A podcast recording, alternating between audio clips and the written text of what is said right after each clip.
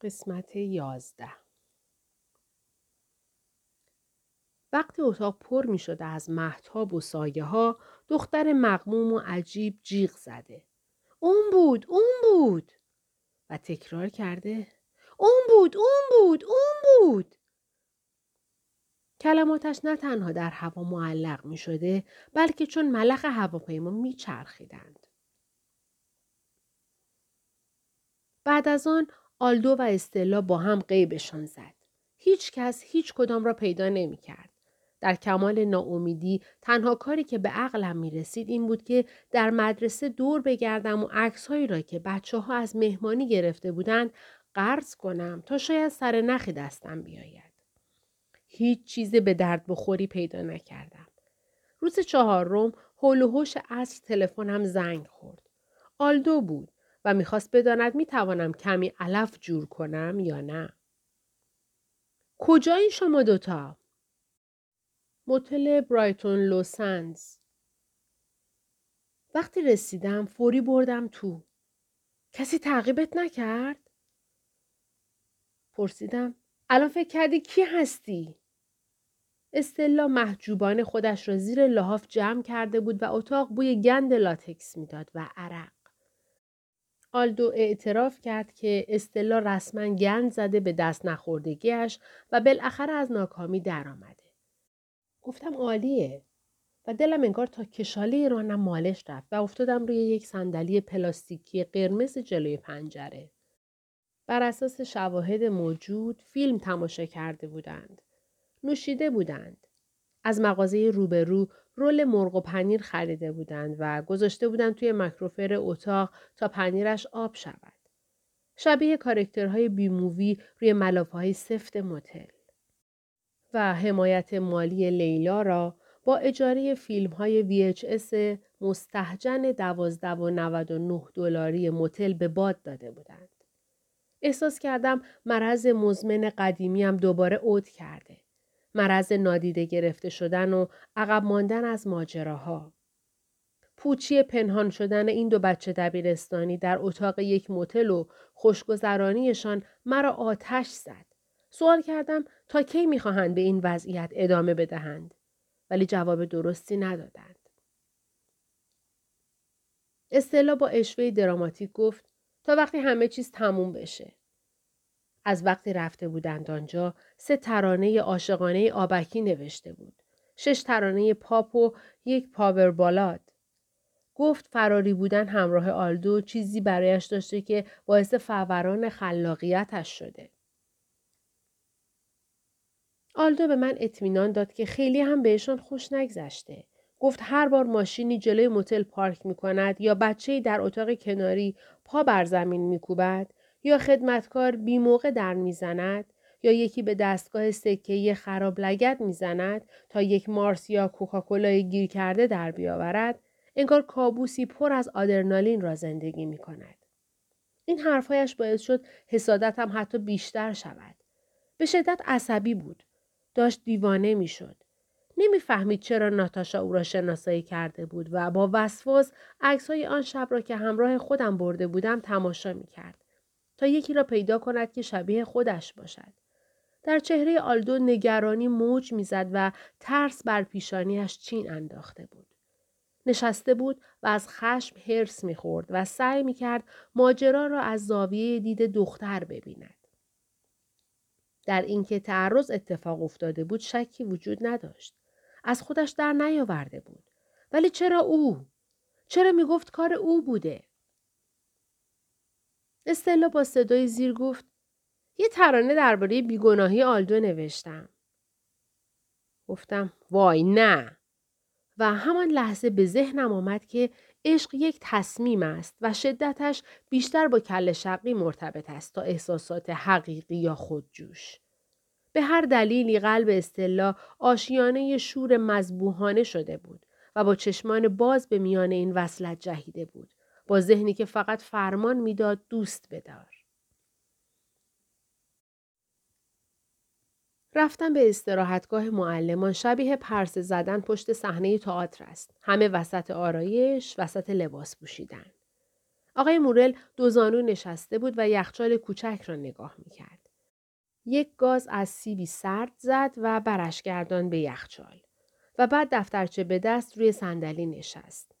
یادم میآید که بعد از مرگ همسرش اسمش را گذاشته بودند بیوه مرد عجیب. ولی سالها گذشته بود و حالا فقط بی نهایت غمگین بود. طوری نشسته بود انگار وارث تاج و تخت کشوری است که نظام پادشاهیش چند لحظه پیش سقوط کرده. همانطور که در چارچوب در ایستاده بودم گفتم ببخشید آقا. به نظرم اومد لرزید. ولی شاید فقط فکر و خیالم بود. نهره زد. بیا تو لیام.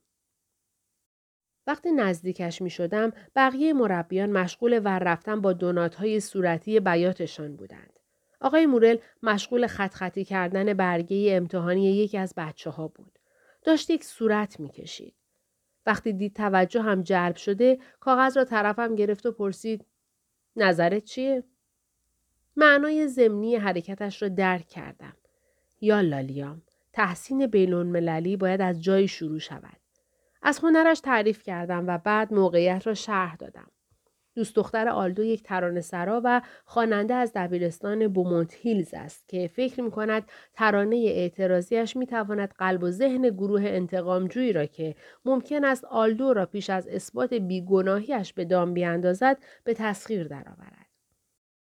آقای مورل فکر کرد چه فکر بکری. با درایت مشکل پیش آمده را حل خواهد کرد و مثل سابق ابتکار عمل را در دست خواهد گرفت. قبل از اینکه بروم پرسید پل والری گفته موسیقی زنیست برهنه که دیوانوار در شب پاک میدود؟ گفتم نمی‌دانم و خیلی اهل اینجور چیزها نیستم. دانش آموزها بین بال‌بال کبوتران جمع شدند و آقای مورل به اصطلاح کمک کرد که آمپلیفایر و میکروفونش را به سیستم صوتی مدرسه وصل کند. گفت هیتلر چی گفته بود؟ بدون بلندگو نمی توانستیم آلمان را فتح کنیم؟ خودم هم یک کم بانجو بلدم. بعد رفت روی صحنه. باید مطلبی رو درباره یه میان برنامه مهم خدمتتون عرض کنم. یه موزیسین که از مدرسه مهم نیست به کفترا غذا نده مکنزی. یه ترانه نوشته راجع به یکی از دانش آموزهای مدرسه خودمون.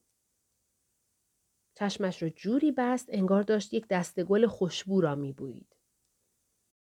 اسمش استلا وینتره و دیگه بیشتر از این حرف نمی‌زنم. برگشت. بیا اینجا دختر. وقتی استلا پیروزمندانه به روی صحنه رفت، دانش آموزان هو کردند و جیغ کشیدند. انگار کنسرت بعد از اجرای یک قطعه تاریخی تمام شده بود. شبیه جنیس چاپلین در مونتری. یک نفر داد زد نوچه متجاوز. استلا دستش را گذاشت روی میکروفون و حیران پنجره کلاس زیست شناسی را نگاه کرد. جایی که آلدو یک کلاه بیسبال گذاشته بود سرش و از ترس خود را جمع کرده بود. بعد داد زد اسم آهنگ هست اندوه آلدو بنجامین و در دفاع از یه پسر بیگناه سروده شده. و انگار مطمئن بود که حیات بیدرخت دبیرستان زتلند زادگاه موسیقیایش خواهد شد.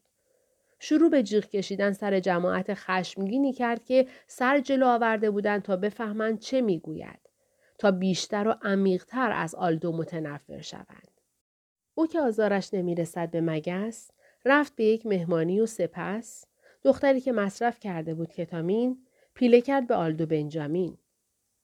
و سوای این معجزه عجیب که زننده اتهام بابت مصرف تنها ماده مخدر مورد حمله قرار گرفته بود که با نام خانوادگی متهم قافیه می ساخت این ترانه هم برای خواننده و هم برای مخاطب تجربه هولناک بود.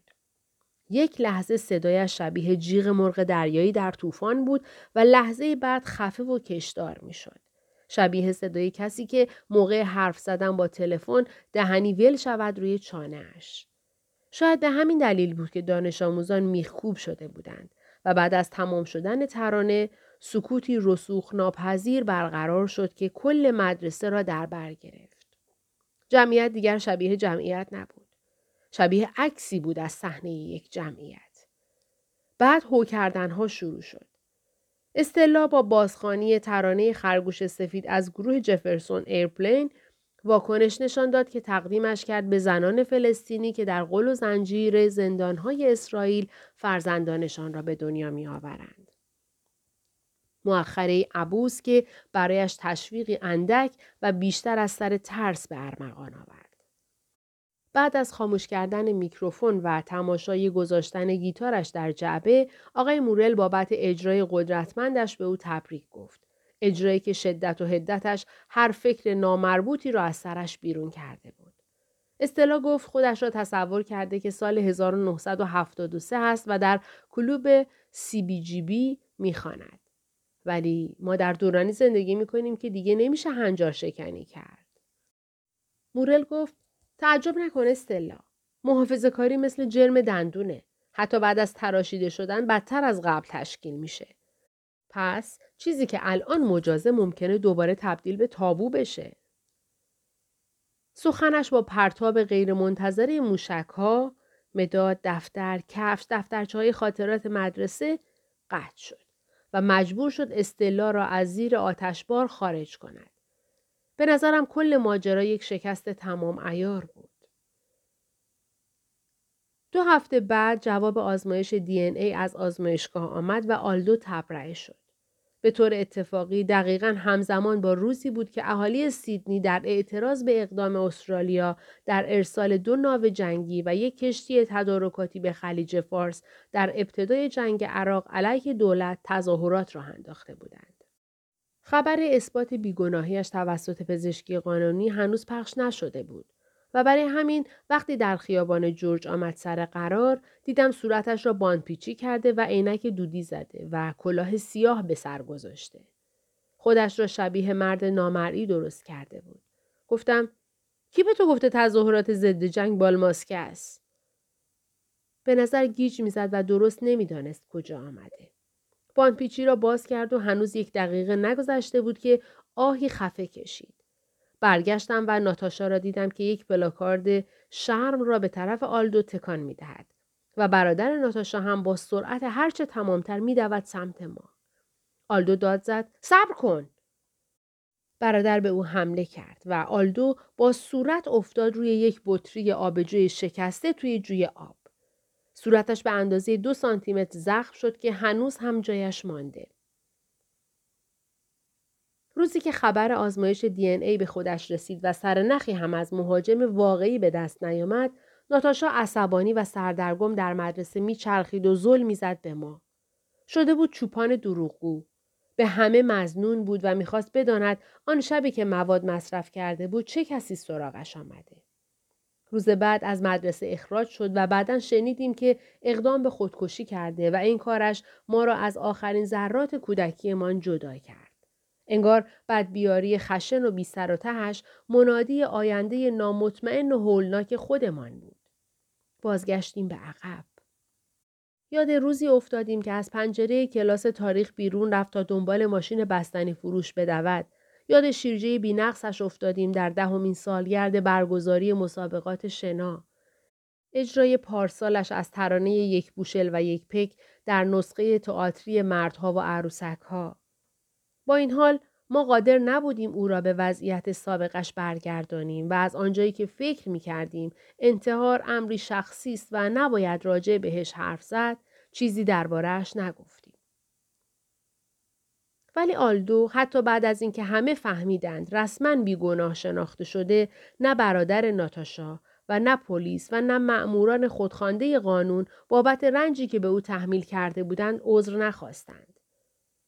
حرکات و سکنات پلیس جوری بود که انگار بالاخره یک روز دستگیرش خواهد کرد. انگار با حضور اشتباه در حافظه قربانی به جرم دستکاری شواهد به هر حال محکوم بود.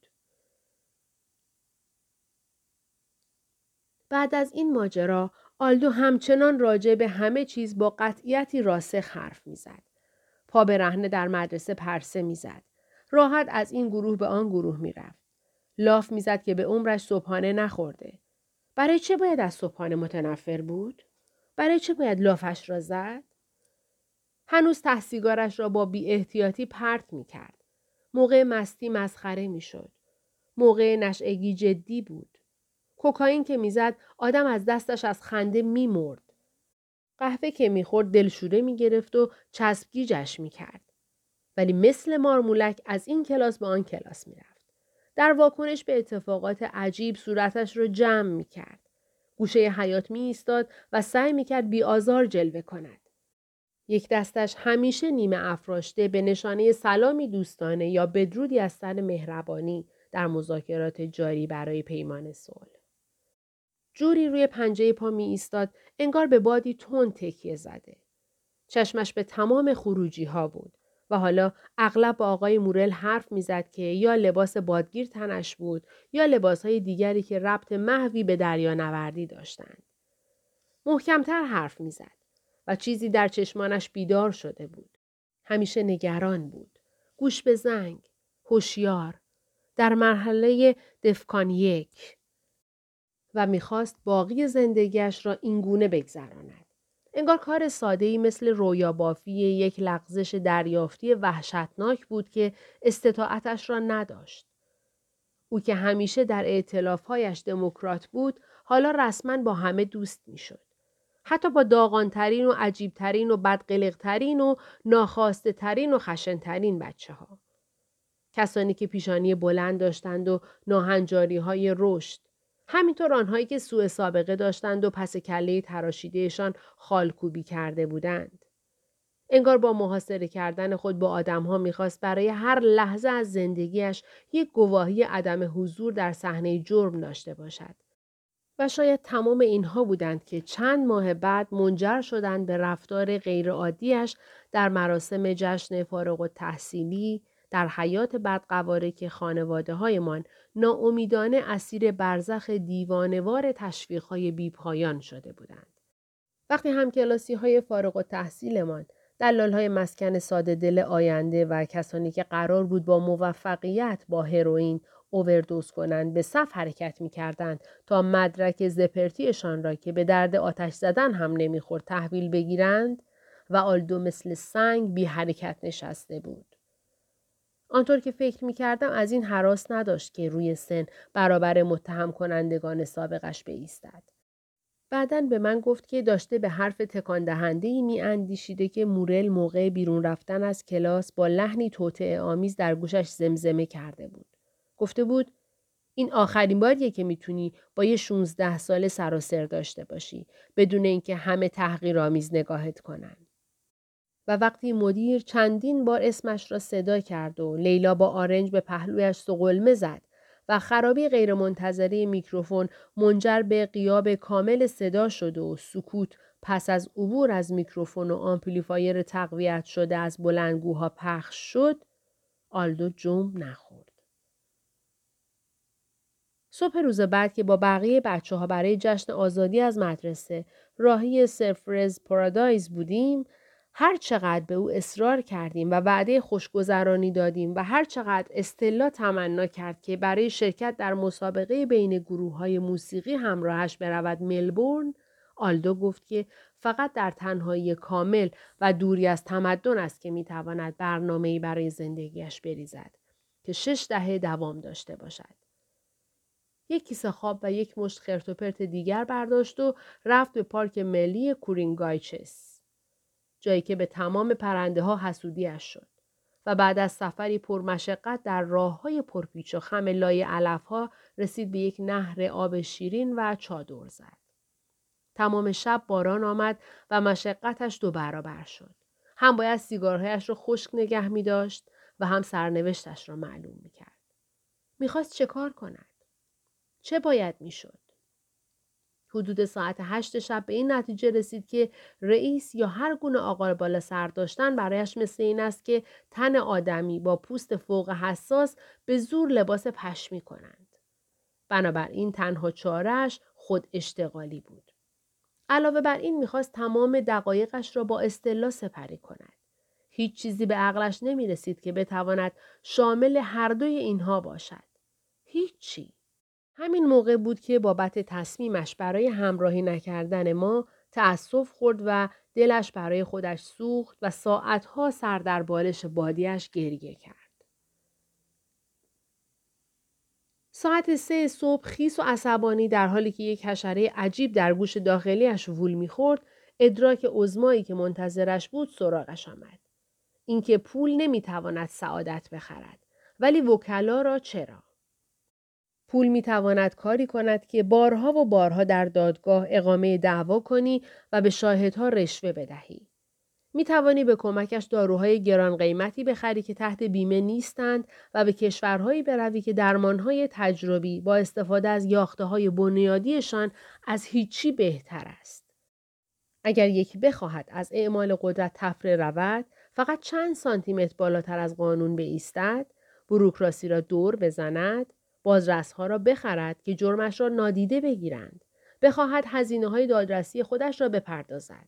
یا اگر دستور داده شد هزینه های طرف مقابل را از پس پرداخت رشوه هایی بر بیاید که دادنشان برای بقا در زندان لازم است. هیچ چیزی جز پول چاره کار نیست. به سازمان بهداشت جهانی بگو که پول نمی‌تواند عمرت را بر روی این زمین دراز کند و آنها قاه قاه توی صورت نکبتت میخندند. پس ادراک ناگهانیش این بود. در رونق و رفاه را از پاشنه در می آورد و برای خودش و لیلا و استلا پسندازی حسابی برای روز مبادا فراهم می آورد و مابقیش فکری که بعدا به ذهنش خطور کرد یک زیر فانتزی مسیری انسان دوستانه در جنگلی از فقر باز می کند. این شد نقشش برای آینده و بدون هیچ مهارت قابل ذکر و شور و شوق مشهود تنها مانع سر راهش چگونگی رسیدن به هدفش بود. یادم است که آلدو از کی دیگر دستش را برای برداشتن علکیه صورت حساب دراز نکرد. سالی بود که زنگ موبایلش صدای جیرجیرک بود و رو آورده بود به مزرعه حاصلخیز خشخاش طلایی اینترنت. دو برنامه بزرگ آغازینش یکی سایتی بود برای آشنا کردن تمام زنان مجرد نیویورک و لندن با تمام مردان مجرد حاصل سیاست تک فرزندی در شانگهای و پکن. یا درماندگی زنان را دست بالا گرفته بود یا نجات پرستیشان را دست کم. و دیگری سایتی غیر اخلاقی که ولی نه نتوانست هیچ پولی در بیاورد. درست مثل سالهای قبل و کسب و کارهای پرخطر شکست خوردهش. اغذیه فروشی سیاری که تصادف کرد. مهمانی های رقصش در انبارهای بزرگ که بساتش با دخالت پلیس جمع شد. ماشین های سکهی اسنک سالم که به دست خرابکارها از بین رفت. چوب جادوی آلرژی به بادام زمینی که کار نمی کرد. تاکسی های مجهز به دستگاه برونزه کننده پوست که عقیم ماندند و غیره. دوباره تا گردن در دیون معوقه فرو رفت. دیگر حتی دست از تظاهر به تلاش برای پرداختن بدیهی هایش کشید. تلفن همراهش را پرت کرد توی دریا. بعد از چندین سقوط دیگر خودش را متقاعد کرد که بالاخره به پایان زندگی کاریش رسیده و پیکر غمگینش در حال پرسه زدن همه جا دیده می‌شد. می نشست زیر آفتاب و سیگار می کشید. با تن دراز و پاهای آویزان تمام یک نیمکت را اشغال می کرد. سرش روی فضله اسیدی پرنده ها، آدامس توف شده، توف خشکیده. در آن ایام توی یک مرکز خرید شلوغ می دیدیش که با یک چاقوی پلاستیکی سعی می کرد بخش سوخته یک سیب زمینی تنوری را اره کند. تقریبا شبیه بی ها بود. با موی ژولیده و جین کهنه با بیحالی غریبی حرکت می‌کرد چون به گفته خودش بدهکاری نبز سیستم عصبی مرکزی و وزن فیزیکی خودش را دارد. وقتی آلدو اسمش را به زمزمه یا فریاد از پنجره ماشین ها یا گوشه خیابان ها میشنید به تکان دادن دست یا بالا انداختن شانه بسنده می کرد. وقتی در فروشگاه ها یا مشروب فروشی ها با طلبکارهای رنگ و وارنگی روبرو می شد که او را به بیمسئولیتی و دزدی متهم می کردند، بعضی اوقات فرار می کرد. گاهی هم توهین ها و تهدیدها و موشایشان را پذیرا می شد. بعد کسانی بودند که می آمدن در خانهاش نه فقط طلبکارها همسران و دخترانشان که پول می‌خواستند واقعا دلش می‌خواست پولشان را پس بدهد ولی جز حراج اعضای بدنش هیچ کار دیگری ازش بر نمی آمد. به شکل خفتباری زیر بار بدهی های بی حساب بودن برابر است با خار شدن مدام. و با اینکه از یک مشت پولدار عوضی قرض کرده بود در وضعیت تحقیر و شرم پایدار زندگی می کرد. در هر مکانی فکر می کرد از همه فرودستتر است. در دستشویی ها از تصویر خودش در آینه فرار می کرد. مردی شکست خورده از تمام زوایا. حتی تماشای فیلم هایی که شخصیت هایشان پول خرج لباس و رستوران می کردند از حسادت دیوانهش می کردند. عجیب نیست که برده شدن به بدهی های تمام نشدنی انکار ناپذیرترین عامل در نرخ خودکشی مردان است. آلدو همیشه به کاراگاه بد اقبالی فکر می کرد که مسئول رسیدگی به پرونده قتل خودش شده و مجبور است دانه دانه عکس صدها مزنون دلسرد را تماشا کند. و لیلا به کاری که با مادر بخت برگشتش کرده بود حتی نمی‌شد فکر کرد.